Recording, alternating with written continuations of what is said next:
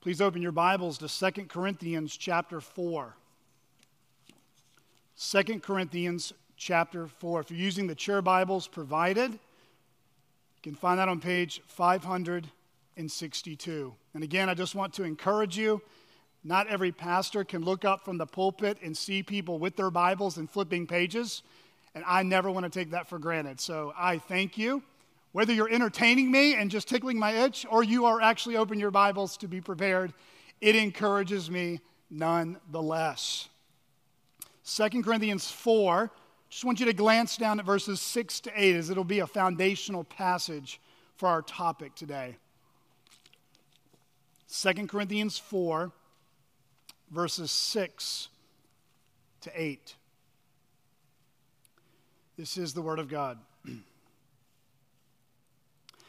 For God, who said, Let light shine out of darkness, has shown in our hearts to give the light of the knowledge of the glory of God in the face of Jesus Christ. But we have this treasure in jars of clay to show that the surpassing power belongs to God and not to us. We are afflicted in every way, but not crushed, perplexed, but not driven to despair. This is the Word of God. Life is not always straightforward. It's not always black and white. Yes or no? Sometimes life is actually perplexing. If you spend time with people, as a pastor, that's basically what I do. You will find out, just given enough time, that you'll be asked questions. And sometimes questions you don't have clear answers to. And sometimes the table gets turned you begin to ask those same bewildering questions Has God forgotten me? Does he even hear my prayers? Has he abandoned me? Will this pain ever end? Does anyone understand what I'm going through? What good can come out of this? What is wrong with me? What's the point? Of living anymore. I mean, I can't sleep. When I do sleep, I dread waking up most days to face another day. I feel weary and exhausted almost all the time. Some days I've cried myself to sleep. And some days I just feel numb. The world around me has lost its color. It just seems gray. And even when I look in the mirror, I don't like who I see. I feel like a failure. I feel so worthless. And if I ever told anyone these feelings I have inside, I know they'd reject me. I know they would think less of me. I know they would just avoid me if they only knew the dark thoughts that haunt me. To be honest, my mind seems to race frantically. I can't seem to concentrate on anything for very long. I'm so embarrassed to admit this, but it's, it's hard to pray. It's hard to read my Bible. It's hard to come to church most Sundays.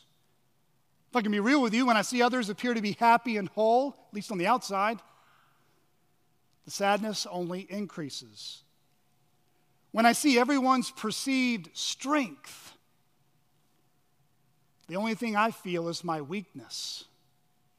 Even worse, when I hear Christians experiencing God's power in their life. I seem to only experience my own brokenness. I feel like a spiritual desert. I know God exists, but He just feels so far away. I feel trapped. I feel like a prisoner in my own mind. Why are you cast down, O my soul? And why are you in turmoil within me. Why? Why am I so sad? You see, these are the questions and feelings and cries of real people who are in the depths of sorrow. These are depths of sadness and valleys of despair of people that may even know the Lord Jesus Christ. But for whatever reason, life is perplexing.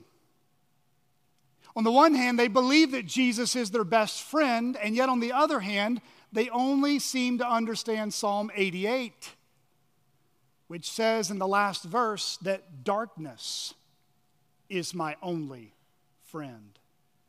These are people, beloved, just like you and me.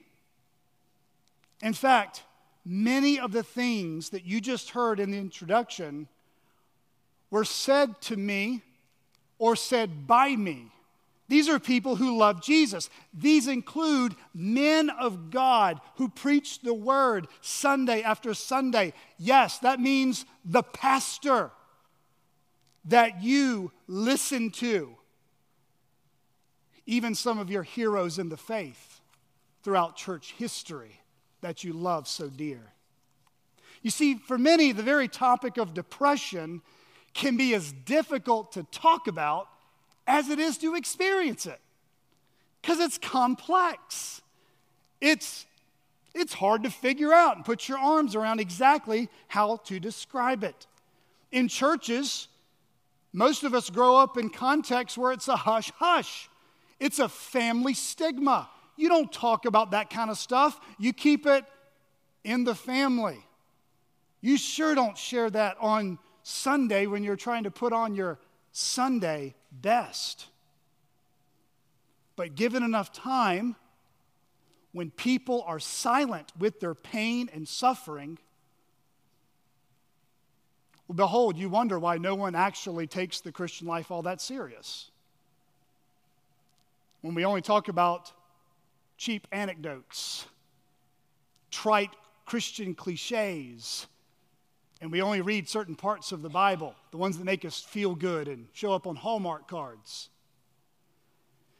You see, it's not just this foundational teaching in Genesis 1 and 2 about how we're made in the image of God that needs to be talked about during marriage seminars. See, both as laymen and as a pastor, we need to be reminded that we are made in the image of God. We are spiritual and physical beings, we are embodied souls. But see, it's not just understanding Genesis 1 and 2 that you have to get right. You got to understand Genesis 3. When sin entered the world, the consequences of the fall have massive ramifications.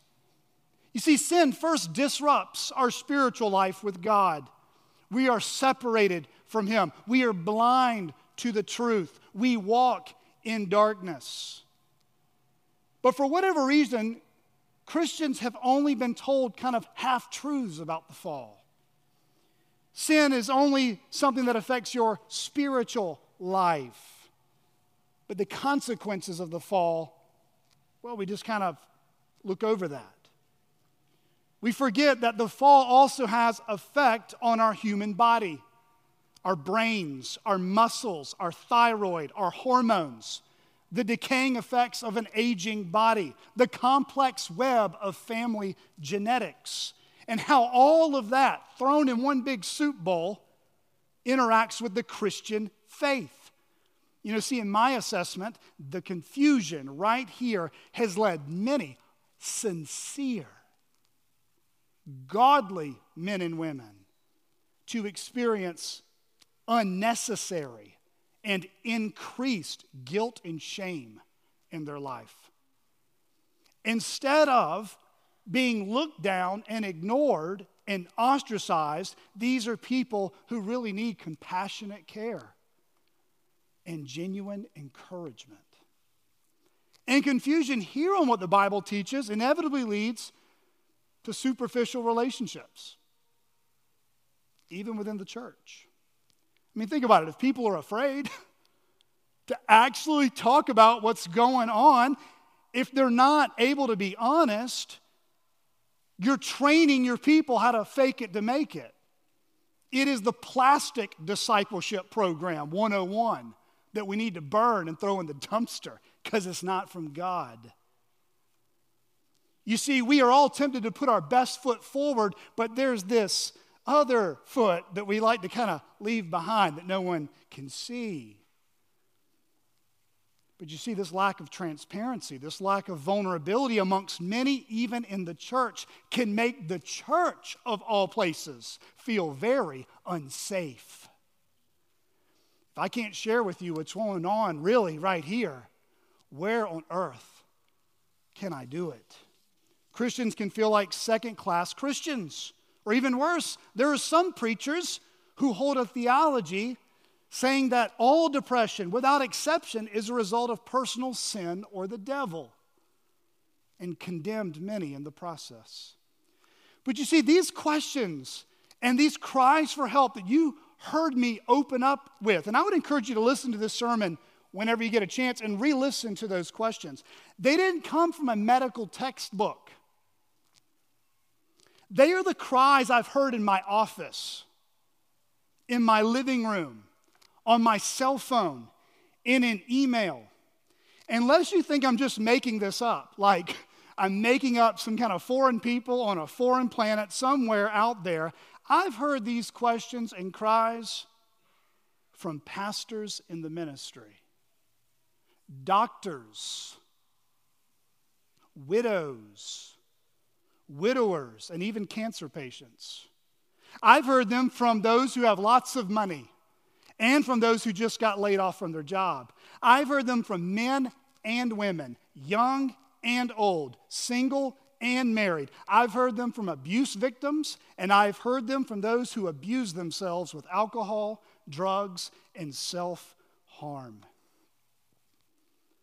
But what if I told you this morning? These were not just people who didn't know the Lord, though some of them were or people who made really bad decisions in their life and are reaping the consequences because you do reap what you sow. But these actually came from real, God fearing, Bible loving followers of Jesus. They came from people like you and me. Let me just get real personal with you. Your preacher this morning has said and felt some of those very things. This morning, I'm going to be doing something that I've sought to do more and more over the last six years of my life in ministry. I've written on this topic of depression. You can read a short article on the Gospel Coalition website. I've even given my testimony about it in a church, and I've preached about it before, like I'm doing now. I'm not sure if this would surprise you or not, but you might ask, what, what does a pastor do? Well, beyond other things that you'll hear tonight, so if you want to learn what an elder is supposed to do, come back tonight, 5 p.m. But one of the things that if a pastor is really going to be a real pastor, 40 to 50% of my counseling as a pastor on a week by week basis is centered somewhere on the spectrum of depression or anxiety. So, with that said, starting last week, and Lord willing, to the end of this month, we're just taking a little break from our normal exposition through books of the Bible, and we're going to be looking at themes in Scripture like endurance, which was last week. If you didn't listen to it, check it out. Today, trusting God through depression. And then, Lord willing, next week, look at how God uses our suffering to comfort others in their suffering. So, if you know someone who might benefit from any of these topics, Christian or not, invite them. We want CCBC to be a safe place to feel loved and to get help. So, for my goal this morning, I want to speak to those of you who are experiencing depression and those who want to help, those who want to love those who are struggling in that way. And I'm going to do this from a Christian perspective, a Christian worldview. Because if you go to a non Christian counselor or psychiatrist, they are not going to come to the same conclusions that I bring to you today. So I want to make that distinction as I am bringing to you a holistic and Christian worldview on this topic. I'm going to do that if you're taking notes in a kind of word picture way for you by giving you nine handrails to hold on to as you walk through the dark hallway of depression. The first few points are a little on the longer side compared to the last ones, just to forewarn you. Handrail number one learn. Learn. Take time to research more on the topic of depression. Now, let's just get honest. Most of us are not experts on anything.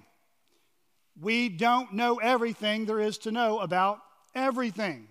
The scriptures warn us about being self deceived, and the scriptures tell us not to avoid isolating ourselves to our own opinions. In fact, the book of Proverbs will slap you across the face and say, Stop being foolish, get wise counsel. Surround yourself with people who know more about whatever, ultimately fearing God, than your own. Now, to diagnose and to define depression is sometimes more difficult than you might think. Uh, the word depression itself comes from a Latin term that literally means to press down.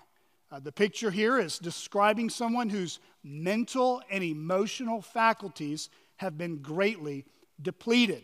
Uh, a best word picture I can come up with is take a sponge full of water and spend the next hour squeezing it all out, squeezing it out, squeezing out, and then let it sit out in a hot baked sun on the concrete until it's bone dry. That idea of being totally squeezed, depleted, you got nothing left in you. That is a good word picture of what depression can feel like for some. In the medical field, some have defined depression as experiencing an unbroken pattern of sadness, a loss of interest or pleasure for at least two weeks or more.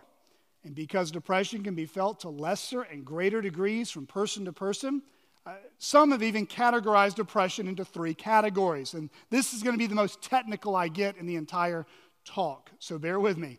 First category seasonal affective disorder or sometimes known by the acronym SAD or SAD, Seasonal Affective Disorder. Uh, under this description, it usually occurs in the fall and winter months where there's cold weather. Here we are in February, dark clouds, and being stuck inside without sunlight. Under this heading, you could even call it situational or circumstantial depression, where there's a period of unbroken sadness or other related symptoms of depression in response to a death or trauma or another life event like divorce or job loss. To give this even more contemporary uh, relevance to us this morning, uh, there was some data that's coming out. I'm sure it'll be more clear and consistent in the next year or so.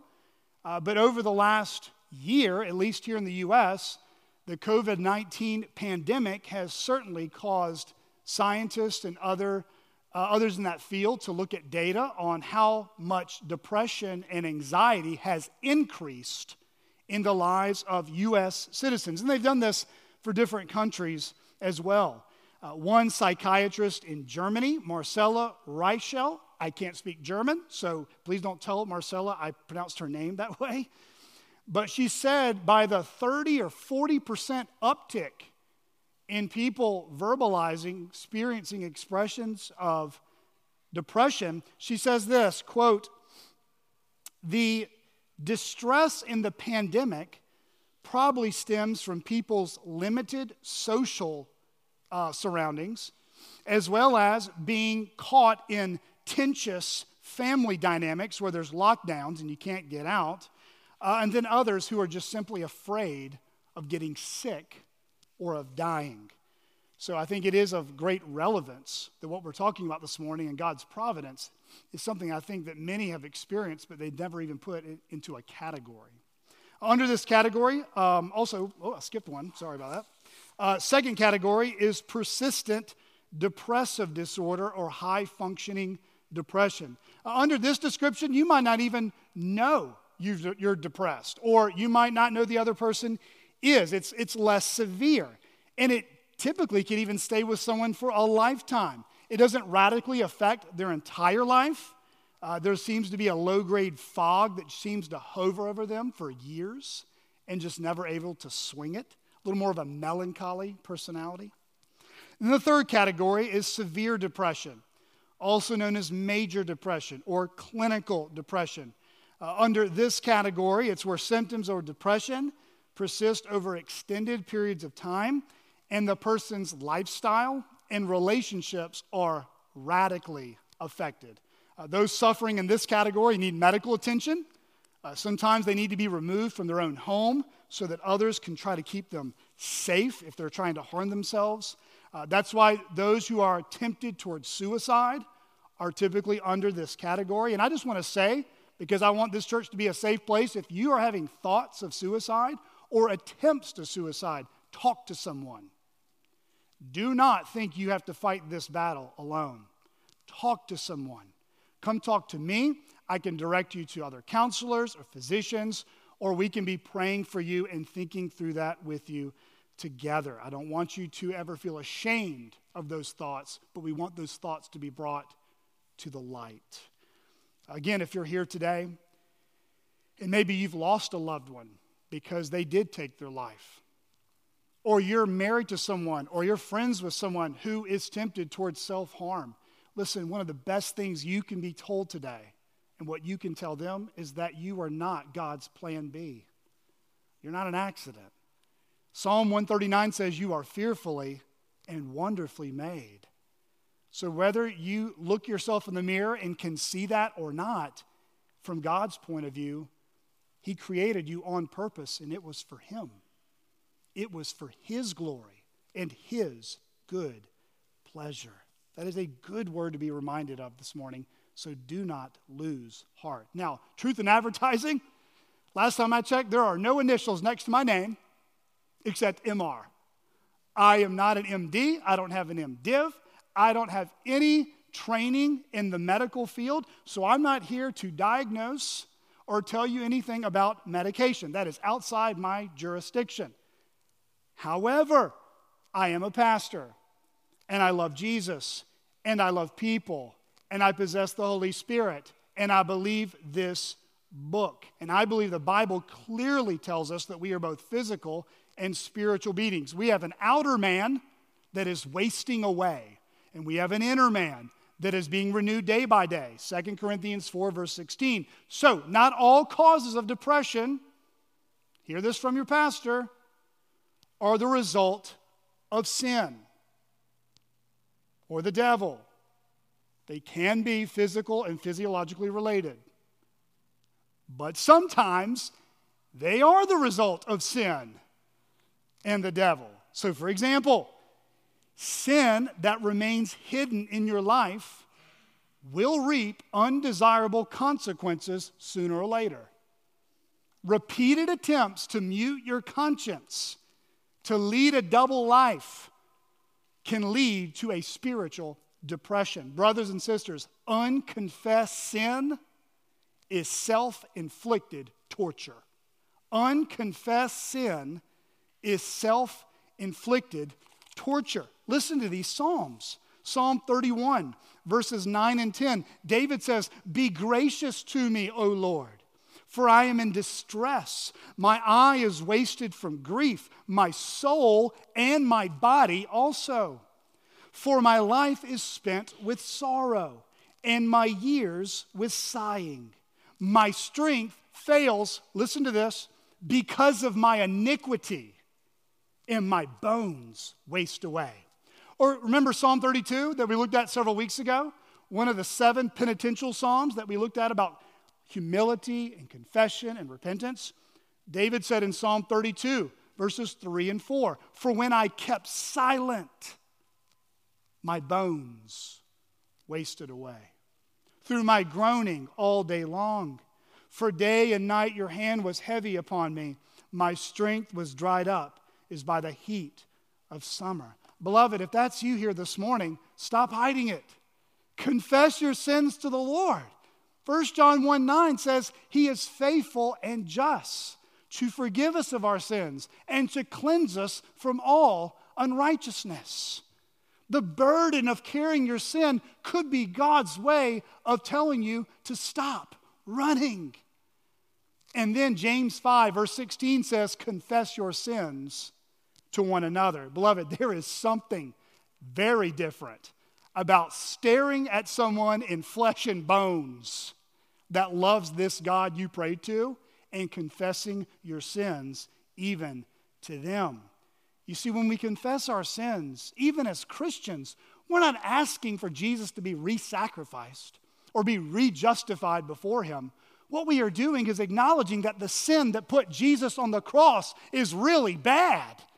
We hate it, we loathe it, and we want to love Jesus more than the sin that put Him on the cross. Friends, here we go. Here's a little safe place to ask yourself the question Are you doing that?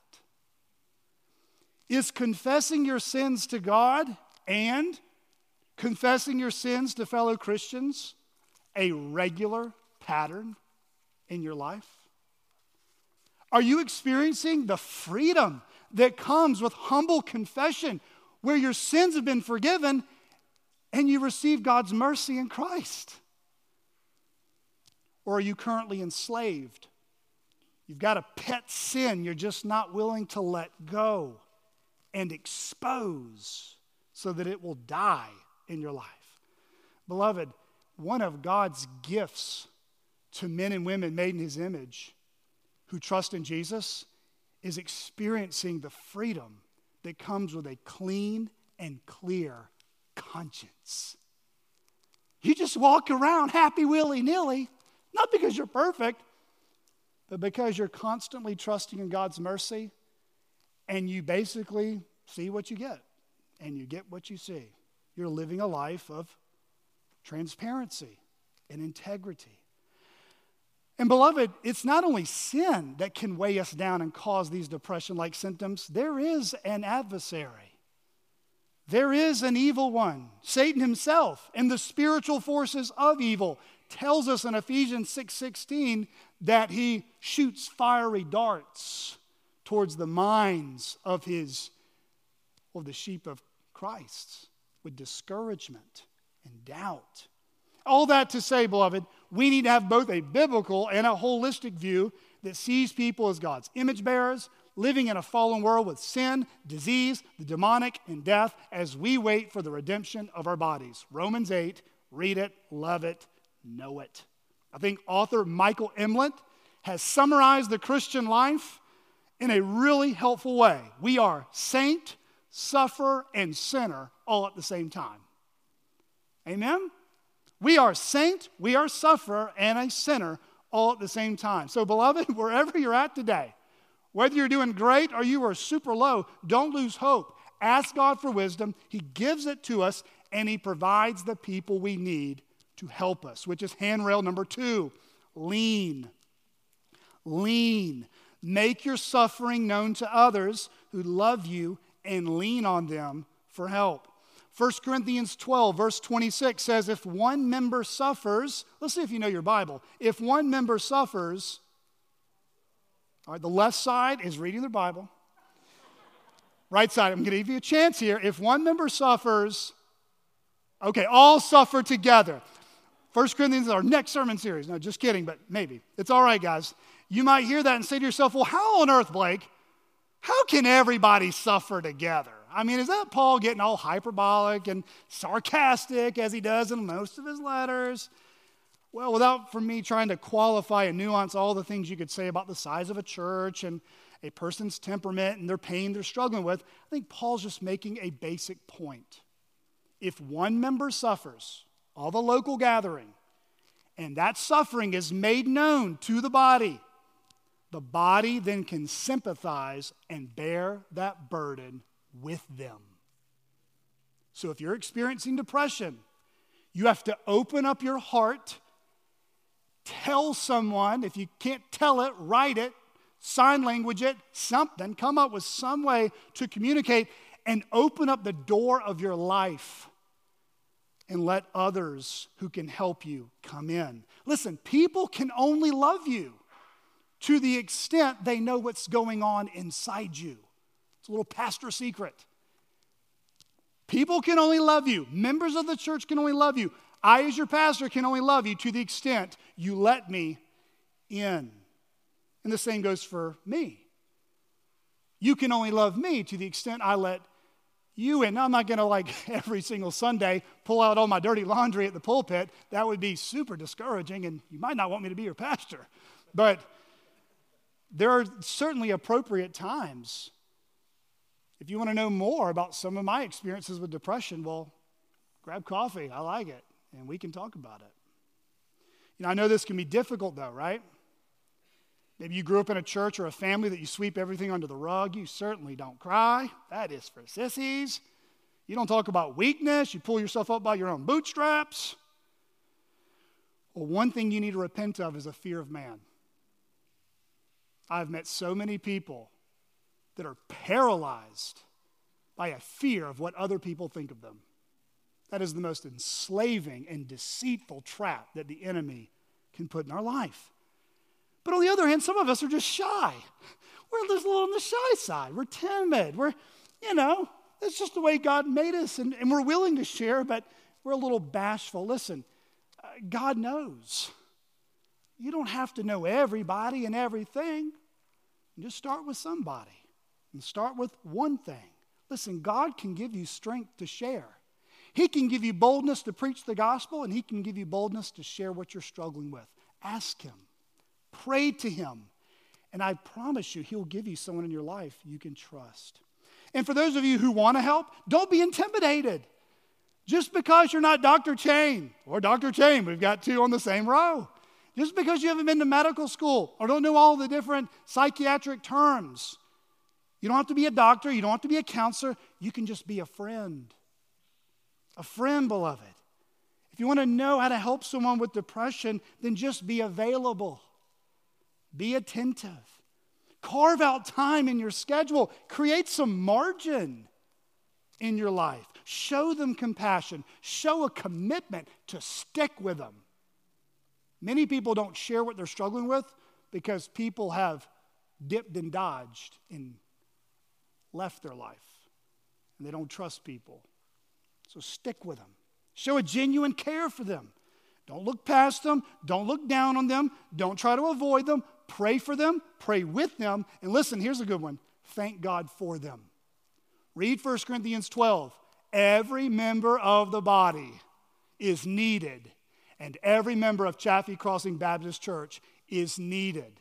You have something to contribute to this body, even if you feel weak and useless. That is not the truth.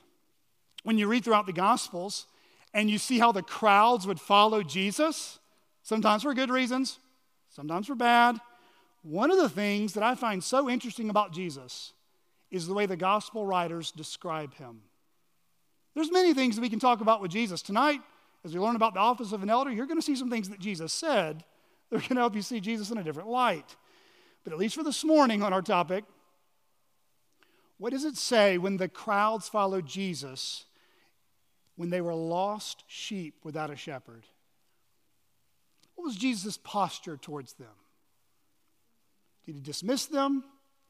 Did he say they were annoying? They were just kind of a hindrance to his busy ministry? No, it says in Mark 6:34, Jesus had compassion on them.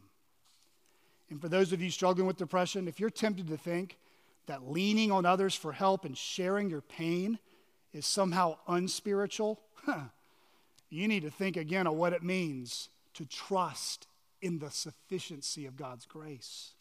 J.I. Packer once said God uses chronic pain and weakness, along with other afflictions, as his chisel for sculpting our lives.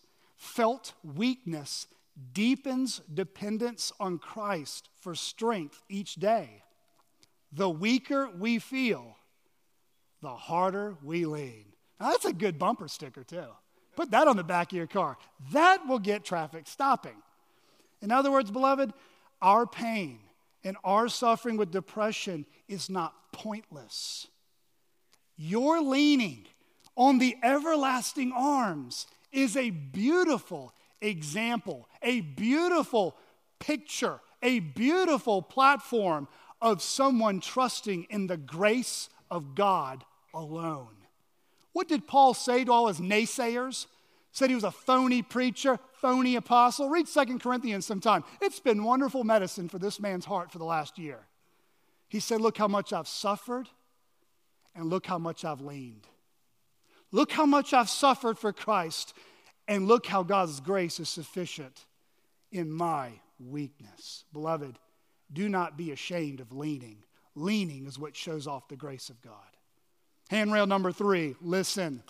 Listen, your thoughts and emotions are not infallible, but they can reveal what you value and how you're interpreting your circumstances. What did Jesus say? What comes out of the mouth proceeds from the heart. According to Jesus, at least in part, you can know what's going on in someone's heart by listening to them. Uh, whether it's how much they talk about something, they just keep bringing it up, or how passionate or how sad they are when they talk about it. Uh, Jesus is teaching us that words aren't meaningless. And if you're a good listener, you'll pick up very carefully what's going on in someone's heart. So, to the counselor or the friend that wants to help, ask yourself this question Is there a certain topic or continual theme in their grief they keep bringing up? I have found, as I have become a better listener, not always been true, getting better, it's usually you'll hear things about loneliness, betrayal, oppression. Uh, maybe it's not even uncommon to hear a preoccupation with caring too much about what other people think. Maybe they struggle with people pleasing or a fear of man. Sometimes I've even noticed for those who struggle with anxiety and depression, sometimes there's a pattern of perfectionism and legalism that comes to the surface. And they are usually the hardest person in their whole life on themselves. Another question Is there a particular person or group of people they center their pain around? Maybe it's a family member, a difficult spouse, a rebellious or disobedient child, a boss, a childhood friend, maybe even a previous church. Uh, some who experience depression have been deeply sinned against. You need to understand a part of the fall is not only our own sin, but it's sin that's been done against us. And beloved, if you're caught in a situation where somebody confesses to you some awful things someone has done to them, beloved, don't run away. You could be God's answer to their prayer by listening. I have sat in rooms with women who've been abused and little boys who've been abused, and they have never shared that with someone, but they prayed that God would share someone in their life they could talk to. And in God's strange, and it was fearful, but good providence, He chose me and a few others to help them. Another question Is there a pattern of talking about the past in which the person seems stuck living within? This usually comes up in grief counseling over the death of a loved one often an unreconciled relationship where there's no closure, maybe a parent or a child. Uh, maybe there's even a cycle of regret and shame over a sinful decision they committed 25 years ago. They've never even told anyone, and it's eat, eaten at their conscience decade after decade, and they just can't move on. It could be a whole number of things, but keep listening. Uh, whatever you hear, you need to take those things to heart. If someone opens up their heart to you, don't you treat that lightly. Beloved, let me say that again. If someone opens up their heart to you, don't treat that lightly. Take a note, write it down. If they say, Will you pray for me? follow up with them. Don't leave them hanging. As Spurgeon said, if someone shoots the arrow and doesn't look where it's going, well, man, that's a pretty lame archer. You know, if we're praying, let's check up on how God's answering. Let's pay attention where those prayers are going. Again, you could be the Proverbs 20, verse 5 counselor. The purpose in a man's heart is like deep water, but a man or woman of understanding will draw it out. A good question to those of you trying to help others might be this When others share their heart with you, do they feel genuinely heard or merely tolerated? Do they feel talked down to, preached at? Or do they feel patiently supported by you? Now, give me one word of caution here. Sometimes those who are experiencing depression might need to be corrected at some point. They might need to be reproved or rebuked. But if someone's in the depths, especially it's the first time you've ever heard this, you don't want to try to interpret everything that's going on in one session. Remember Job's friends? he had a bunch of hobbit friends that tried to give their two cents about what God was doing in Job's suffering. Well, it's because you're in sin. God's out to get you. You're done. You better repent. At the end of the story, Job's wrong. His free Lord of the three Lord of the Rings friends are gone, and Elihu comes in there, Job 32, and says, You're all wrong. God's been doing something that none of you can see. So pray for wisdom when the right time to correct or rebuke someone that might be off on some things. Be patient. To those who are experiencing depression, you need to help a brother or sister out. Write it down. If you are a word vomit person and you can just keep on going, bless the other person at least after the third or fourth time. Write it down. Maybe synthesize it in a page or a few sentences that will help you see even what your own heart is telling you. Hey, and rail number four limit. Limit. Discover your present physical, social, and emotional limitations and accept them humbly under God's sovereign control. Uh, depression, for those of you who are literally from your childhood up, have always experienced it, or maybe it's something brand new to your adult life, it can send people into new territories that scare them to death. I mean, it's, it's not uncommon for some. I've even had this confessed to me that they can't even do simple tasks that we once could do mindlessly, like making the bed, uh, just answering the phone, cooking dinner, being in a large crowd. Uh, for me, about three years ago, uh, there was a time where I went through about a six week bout of a really dark spell of depression. Uh, went through some counseling with that. I was super open with the pastoral staff. I even gave them my journal and, and all these different things. And I remember I had a youth camp coming up that I was supposed to teach at. And I remember sitting at the computer. It's never happened to me before, like ever. It never happened before, it's never happened since. But I literally just sat at the computer for an hour and a half, and I didn't even strike a key. I just sat there. I, I literally couldn't even do a sentence. I was scared to death. Like I had nothing. So I had to call the guys and say, I, I can't teach this youth camp. I got nothing. I've never experienced this. And so those brothers said, Don't you worry about that. You don't need to talk to anyone about that. We got it, brother. You come, you just take care of yourself. Open yourself up. We'll, we'll walk through that. I had to give up something in order to get some help. So it's okay to make some lifestyle adjustments if you need to or if you're able.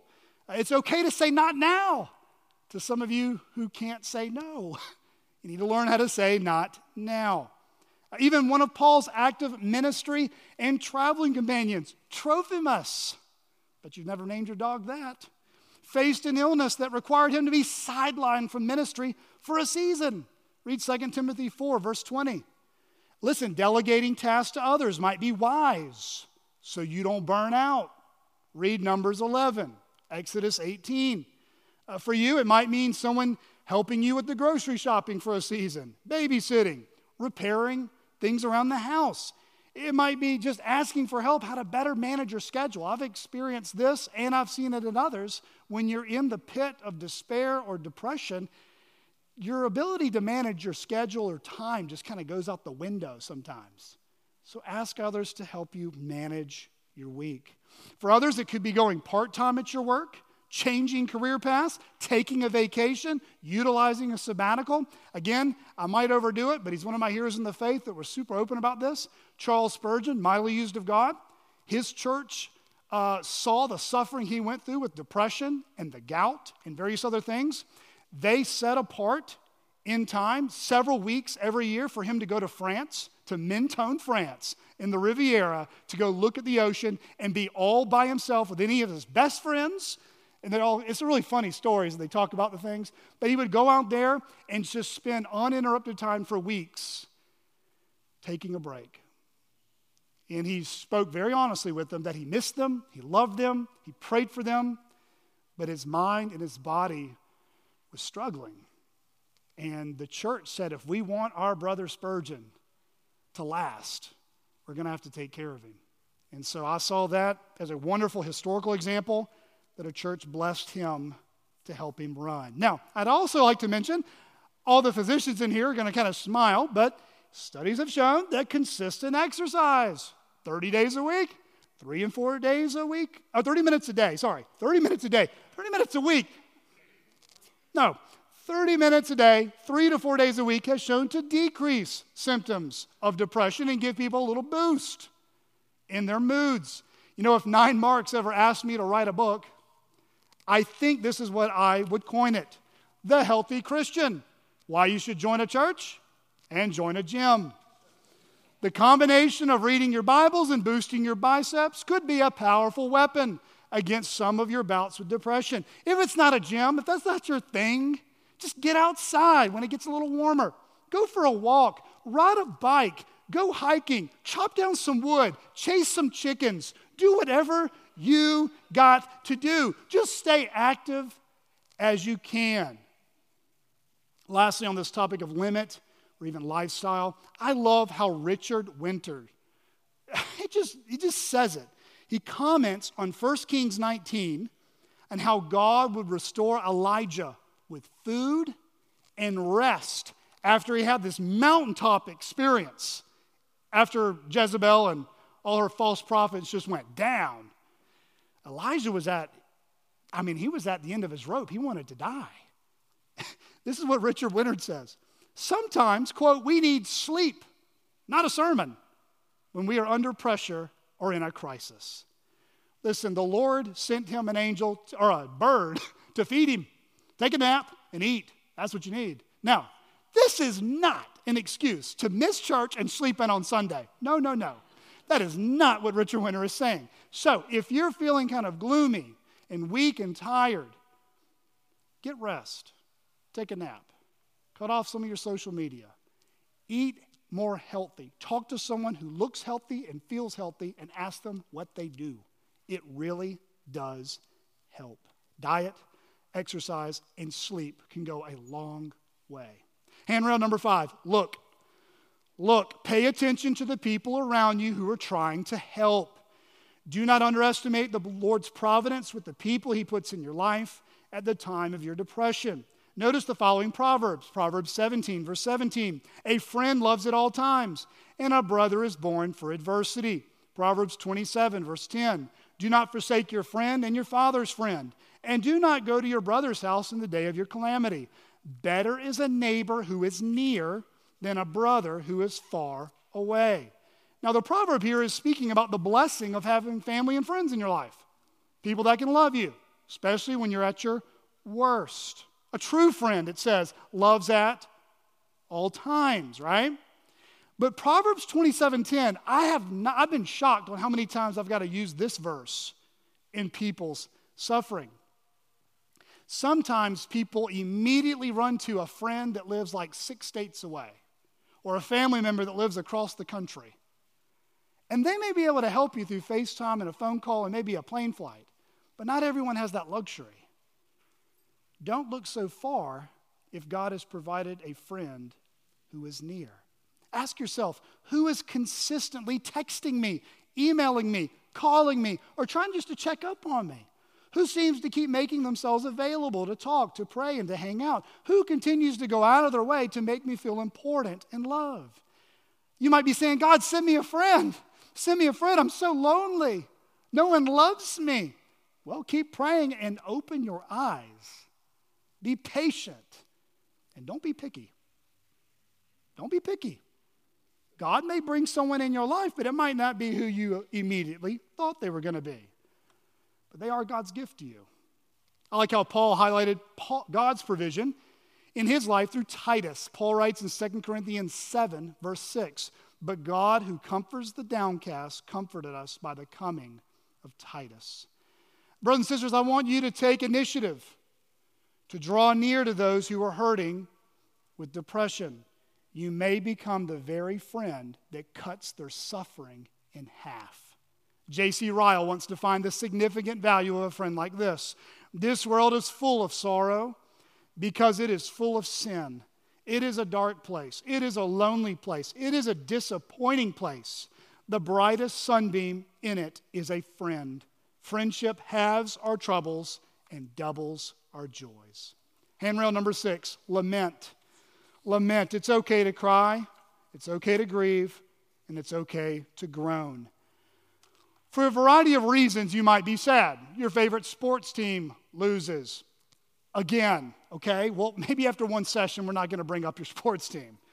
But for some reason, sadness may be prolonged more than a day or a weekend, but for weeks and months. Read a psalm like Psalm 77, which is very clear about how our sadness or grief should not be denied or suppressed, but offered up to God. Because biblical lament is a prayer in pain that leads to trust.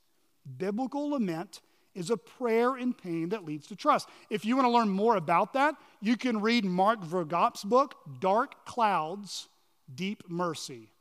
Dark Clouds, Deep Mercy. It's a great one to learn how to lament biblically.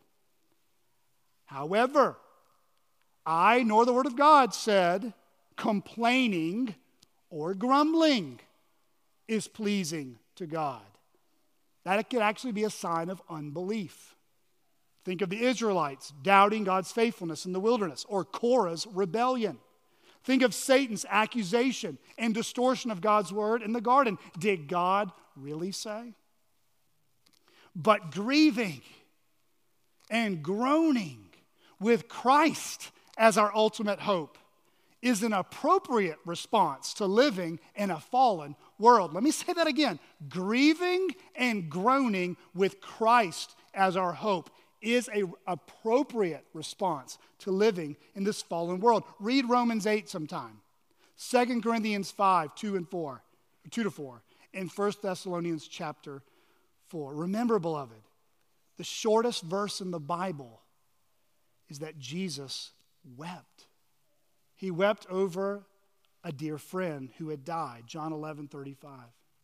In the Garden of Gethsemane, Jesus' soul had become sorrowful even unto death, Mark 14 34. You know, I've found in my own life as a Christian that I don't grieve enough about the things that we should be grieved about. And beloved, I would say that to you too, because first, if I'm going to be broken by that sin, I can speak as a broken man. You all don't grieve about things that God expects us to grieve as we should. We should grieve over our own sin when we sin against God and against others. We should grieve when people say they love God and rebel against God's word. Our hearts should break when unhealthy churches smear Christ's name in the mud. Our hearts should break when a pastor commits a moral failure or is disqualified for the ministry. Our hearts should break longing for sinners to turn to Christ for salvation. Our hearts should break when we see younger believers struggling in their sin and we want them to be made like Christ. Beloved, our hearts don't break enough.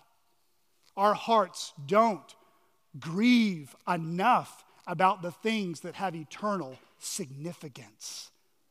So, beloved, ask God to give you his heart and how he views sin and suffering. And I would imagine all of us will begin to lament and grieve about very different things that some of us do right now. Whatever your depression might be, whatever the cause might be, offer it up to him. Handrail number seven laugh. Laugh. We go from lament to laugh. Take note of anything that brings you joy and lightens the mood. Now, this might be one of the oddest points in the talk. I'm not saying get hysterical, take an energy drink, and just laugh. No, that's weird. Don't get Baptist-costal on me, okay? Depression is nothing to laugh about. And one of the worst things you could ever do is sing a cheerful song to someone who's really down. Proverbs 25 20 says, Whoever sings songs to a heavy heart is like one who takes off a garment on a cold day and like vinegar on soda. That's why at CCBC, we're going to sing songs of joy and sing songs of lament. You know why? Because that's Christian. that's the world we live in. We need to sing the whole spectrum of the Bible. Yet, one of the most practical things we can do is be around people we enjoy. Because sometimes in life, there are people we call leeches. We don't use their name, but we talk about that situation, maybe with someone you're trying to get help from, they just suck the life out of you. And then there are some who are lovers. They just blow wind into your sails. They are a joy to your heart. They just refresh you. Proverbs 17 22, a joyful heart is good medicine. And that can come from a friend that sticks closer than a brother. Uh, listen, there are many things God has given us in this life, good gifts to do with those we enjoy. This can look very different from everybody's life. Eat at your favorite restaurant, go to the movies, hit up Bowling World, and get a strike. I've done that recently. Take a weekend trip to the beach or mountains. Play Xbox One if you're kind of into that. Nintendo if you're old school. Watch a football game. See a play grab a coffee, hang out in the living room, and just chill. So, who is it that you enjoy being around? Who is it that just is refreshing to be around? Well, put it on your calendar. Stop making excuses. Find time, make it happen. Handrail number eight lies. Lies. Use the Bible and look to people who know you the best to expose lies you could be believing. The Bible calls us to examine ourselves to see if we are in the faith. And we do this by looking to the pages of Scripture, which serves as a mirror for our soul, and we begin to have a clearer picture about what's really going on in our life. We want to be transparent in our relationships, and we want the Word of God to expose what's going on in our hearts. You know, as Christians, we know that suffering is inevitable. And in our times of suffering, and I am one of them, you can begin to believe things about God yourself and the people around you that's not true. Sin bends yourself on yourself. Some of us need to repent of navel gazing. You need to look up. Look up to what is true, lovely, virtuous, praiseworthy. That's Philippians 4 8. And that is a command.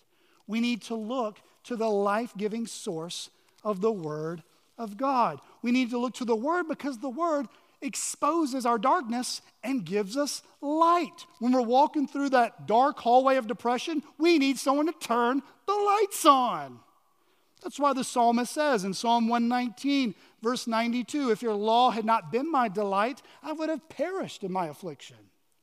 Or Psalm 119, verse 105 Your word is a lamp to my feet and a light to my path. Another good book I would commend to you is Sinclair Ferguson. Not a Baptist, he's a Presbyterian. He's really smart. He's just off on baptism. Sinclair Ferguson, brilliant writer, Deserted by God. Excellent book, very easy to read. Listen to what he says Store up the Word of God like a squirrel, storing up nuts for the winter. For the winter time of life will surely come when you will need God's promises to act as an anchor for your soul. So, beloved, this might be the only time I'm going to push you a little bit, okay? It's just a little brotherly love, all right? If you're sick, stay home. If you are in a providential hindrance and there's zero ways you can get out of the house, or you are somewhere, obviously, nowhere close to Fort Smith, then that's perfectly fine. And there are also strange things that happen that can prevent people from being at church on Sunday. But, beloved, I'm going to push you. God put me in charge to push us. Do not forsake assembling yourself with other Christians on the Lord's Day. Don't do it. You don't need to pray about it. I can already tell you here's the voice of God. Be with Christians in the Word of God. You need it. Everybody needs it. That's the truth. And if you want to record me doing it, I'll do it on your phone. So when you're having a really bad Saturday night, hit play. Okay, I get it, I get it. All right? It's just all over the Bible. Don't think you're more spiritual than Jesus is. Don't think you are more spiritual than Paul or the writer of Hebrews. If they thought it was important, we should think it's important. One time, a brother came up to me after the service, and I was given a story about a guy who walked away from the faith that I was discipling. And he came up to me. and He said, Brother, the whole time you were preaching, I've been wanting to tell you this. He said, Brother, you know what happened to your friend? I thought, Well, I, I kind of know what happened. I, I know the guy. But he said, He walked away from the fire. He got further and further away from the fire. The people of God, under the Word of God, administering the Lord's Supper and baptism, exercising membership in church discipline. And before he knew it, he got really cold. Beloved, when you pluck a coal from the fire, it's going to get really cold and quicker than you might not realize. Beloved, do not forsake the regular gathering with other believers. Start a one to one Bible study to help you throughout the week. Consider looking to help from a, a, pastor or a counselor. Stay in the Word, whether there's five people in here or 500 people in here. We need each other. The most dangerous place, listen, the most dangerous place you and I can be is trapped in this noggin. We get trapped in here, we get in trouble. We start thinking and feeling things that just ain't right. We need someone to help us, and we need to stay in the book. Handrail number nine which is the last one. And all God's people said, Amen. love, love. This is the good stuff. God's love reaches into your darkness and meets you right where you are. You see, some of the hardest things, the hardest words to accept when you're in depression are hearing these words God loves you. I mean, everything in your thoughts and in your body are sometimes saying the opposite. God has abandoned me. Even if God loves me, it doesn't apparently look like He likes me. God can't use me. I'm weak. This has been a very common one I've heard. I feel like God has deceived me. He led me down a path and things aren't as good as I thought they were going to be. Beloved, if that's you, there is no other place you can go to for true, lasting joy and true living hope outside the gospel of Jesus Christ. You see, the gospel is the good news. It's the good news about God's merciful provision for wretched sinners. This is what gives us joy in the midst of sorrow. This is what gives us hope in the temptation to despair. The good news is about God's Son, Jesus Christ, who entered into this dark, depressing, and wretched world. The eternal Son of God, the Word, became flesh, and He dwelt among us. Though he never sinned, he was like us. And yet, this God man is the light and life of the world. He is the great physician. He is the one who can give you rest from your burdens and rest for your soul. Jesus and Jesus alone not a psychiatrist, not a pastor, not a counselor, not a bottle of medication. None of them can touch ultimately what Jesus can do for your soul. You see, all these other helps I've given us, they can be God's providential gifts to us. But none of those things are a Savior. That means this if you're here today and you are not a Christian, you don't know Jesus, or maybe you know someone in your family who is depressed and they are in an unsafe situation. I say this as gently as I can, but I have to say it as truthfully as I can. You can get all the medication you can get your hands on. You can take all the classes, all the therapy, all the self helps, join a gym, do everything I just said. But if you miss Jesus, you will only have a peace that gets you so far.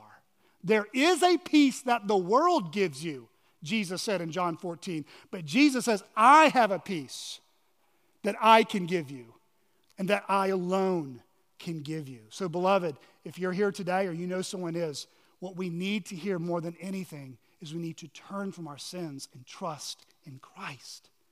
And, fellow Christian, your depression does not define you. Your depression doesn't change who God is. His bottomless love never runs out. So when you're in the depths, you need to be reminded Romans 5:1, you have peace with God. Romans 5:10, you are reconciled to God. Ephesians 1:7, you are forgiven by God. Romans 8:38 and 39, you are permanently loved by God. Ephesians 1:6, you are predestined for adoption as sons or daughters of God. Romans 8:30, you were called, you were justified, and one day you will be glorified. And beloved, the book of Jude tells us those who were called will be kept securely by God. Jude 1 and 24. You see, the gospel speaks objective, eternal realities into our foggy, perplexing circumstances. So, beloved, listen less to how you feel and listen more to what God said. We need to learn how to listen less to ourselves and learn how to preach to ourselves. Isn't that exactly what Jeff Pruitt said earlier in Psalm 42? Psalm 42, verse 5 Why are you downcast, O my soul? Why are you in turmoil within me? Hope in God, for I shall again praise him. A quick word to us here who are members of CCBC. There are many things our, hope, our church will grow in. I hope that we will be known in this community by sound preaching, fervent prayer, robust singing, generous giving, meaningful church membership. But one of the fruits that I so desperately want our church to see God work in this ministry is that CCBC will become a safe place for troubled souls to be loved and to hear the truth, where our sin is called out and where our suffering is cut in half. I want so badly what God wants for us that transparency honesty and rebuking and comforting is the norm of the Christian life not the weird, I've never seen this before Christian life.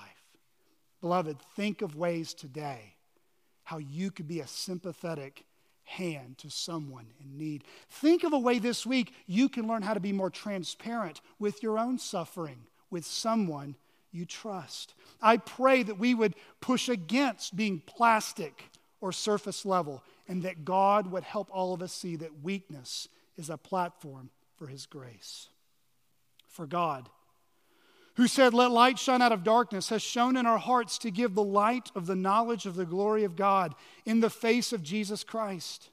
But we have this treasure in jars of clay to show that the surpassing power belongs to God and not to us.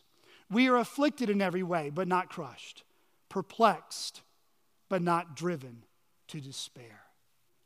Depression may make you feel like God's losing his grip on you. But he is faithful. He will complete what he began in you. He will hold you fast. He will hold you fast. Let's pray. Heavenly Father, we come before you and we are marveled we are amazed at your tender care and your loving comforts to those who experience varying bouts of depression. Lord, I pray you would use this sermon as one way for our church to grow in what it means to counsel and comfort and what it means to confess and ask for help. We ask all this in Jesus' name. Amen.